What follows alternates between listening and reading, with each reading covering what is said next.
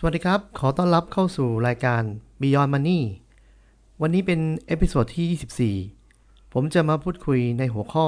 5 สิ่งที่นักลงทุนควรทำในช่วงวิกฤตโควิด -19 นักลงทุนทุกท่านในช่วง 2 เดือนที่ผ่านมา น่าจะมีความตื่นตระหนกตกใจกับตลาดหุ้น ที่ต้นปี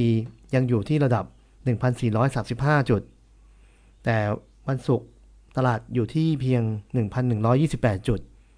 ตลาดได้ปรับตัวลดลงมามากถึง 21%แล้วนะครับ ก็เท่าที่ได้พูดคุยกับเพื่อนฝูงและก็แฟนเพจ ก็จะมีหลายๆคนถามมาว่าในช่วงนี้ผมแนะนำยังไงว่า ควรจะต้องปฏิบัติยังไงในการรับมือกับวิกฤตครั้งนี้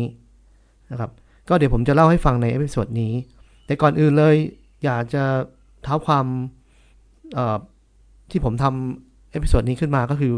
ผมอยากให้ทุกท่านอย่าตื่นตระหนกมากกับสถานการณ์ของตลาดหุ้น อย่างในสัปดาห์ที่ผ่านมา มีการขึ้น circuit breaker ถึง 2 ครั้งในวันพฤหัสและวันศุกร์คำว่า circuit breaker คือ ถ้าตลาดหุ้นปรับตัวลดลงมากกว่า 10%นะครับทางตลาดหลักทรัพย์ก็จะปิดทำการซื้อขายไปในช่วงเวลาหนึ่ง หลังจากนั้นเปิดทำการซื้อขายอีกครั้งหนึ่ง ถ้าลงไปที่ 20%เมื่อไหร่ ก็จะทำ circuit breaker ขึ้นมาอีกครั้งหนึ่งนะครับ ในอดีตที่ผ่านมาผมเกือบจะได้เห็น circuit breaker สองครั้งในช่วงหม่อมอุ๋ย ในช่วงนั้นมีการทำ capital control ก็คือ ถ้านักลงทุนต่างประเทศเข้ามาทำกำไร จะต้องในตอนที่นำเงินทุนออกจากประเทศไทย ต้องมีการการสำรองไว้ 30%ทำให้ต่างชาติมองว่าประเทศไทยมีการ ควบคุมตลาดมากเกินไป ไม่เป็นตลาดที่เสรี เลยทำให้ตลาดหุ้นในวันนั้นผมจำได้ลดลง หลัก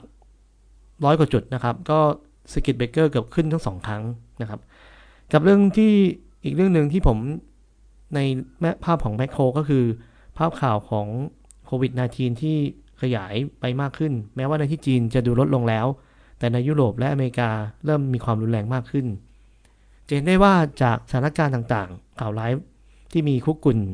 อยู่เต็มในตลาดหุ้นนะครับ ผมแนะนำอยู่ 5 หัวข้อนี้นะครับว่าโดยส่วนตัวแล้วผมก็ปฏิบัติตามหัวข้อต่างๆ เหล่านี้ด้วยนะครับ เรามาฟังในข้อแรกนะครับ ข้อแรกง่ายมากเลย ผมว่าสิ่งที่อยากให้นักลงทุนทุกท่านทำนี่ก็คือ ให้อยู่นิ่งๆ อย่าตกใจนะครับ แล้วก็อย่าเครียดด้วย ผมเห็นหลาย ๆ ท่าน มีการโพสต์ใน Facebook นะครับหรือเพจต่างๆ มีการโพสต์เกี่ยวกับจำนวนคนที่ติดเชื้อโควิด ในแต่ละวันนะครับ ข่าวที่ออกมา ผมว่าการที่เรารู้ว่ามีคนติดโควิดมากขึ้น เป็นเรื่องที่ดี แต่บางครั้งการที่เราเป็นนักลงทุน เราไม่จำเป็นต้องรู้มากถึงติดตามเป็นเรียลไทม์นะครับว่า ประเทศไทยประเทศอิตาลีหรืออเมริกาจำนวนคนจะพุ่งสูง ในแต่ละวันในแต่ละนาทีมากน้อยแค่ไหน ผมว่ามันแมคโครมากเกินไป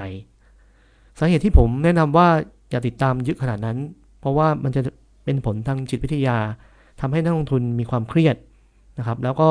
มีแนวโน้ม ผมว่าสูงมากที่อยากจะขายหุ้นทิ้ง ทั้งที่หุ้นเป็นธุรกิจที่ดีมากเลยนะครับ อันนี้คือข้อแรกที่ผมเน้นย้ำว่าให้อยู่นิ่งๆนะครับ อย่าตกใจ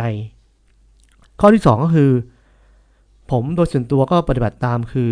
ติดตามข่าวธุรกิจนะครับต่างๆ ว่าธุรกิจมีผลกระทบธุรกิจไหน ได้ผลประโยชน์จากวิกฤตครั้งนี้นะครับก็ยกตัวอย่างเช่น ธุรกิจที่ได้รับผลกระทบเยอะๆ ในประเทศไทยก็มีทั้งธุรกิจท่าอากาศยาน AOT นะครับไม่ต้องพูดถึงกลุ่มโรงแรมทั้ง 3 ตัวหลักๆ ก็คือมินเซนเทลและเอราวันนะครับ3ตัวนี้ก็ ปรับตัวลดลงไป 30-40%นะครับ ตอนนี้ราคาก็อยู่ในช่วงที่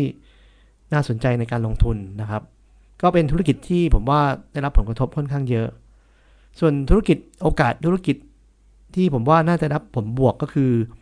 ผมมีโอกาสได้คุยกับลูกค้ารายหนึ่งนะครับ เป็น FMCG เขาบอกว่าก่อนหน้านี้เขาเตรียม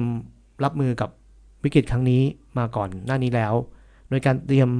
เพิ่มกำลังการผลิตเพิ่มขึ้นถึง 30%นแต่พอสถานการณ์เกิดขึ้นจริงอย่างโดยเฉพาะช่วงนี้เขาขายดีมากเลยนะครับ30%ที่เขาเพิ่มขึ้นมาก็ยังไม่เพียงพอต่อกำลังการซื้อของประชาชนในประเทศไทยนะครับการนี้จะเป็นตัวอย่างหนึ่งที่เราอาจจะหาโอกาสในการลงทุนหุ้นที่เป็นขายขาย FMCG เช่นมาม่าขนมปังต่างๆ พวกนี้ก็เป็นโอกาสในการลงทุน ข้อที่ 3 คือ ช่วงนี้ผมจะแอคทีฟนะครับแล้วก็ทำกันบ้านหาหุ้นค่อนข้างเยอะ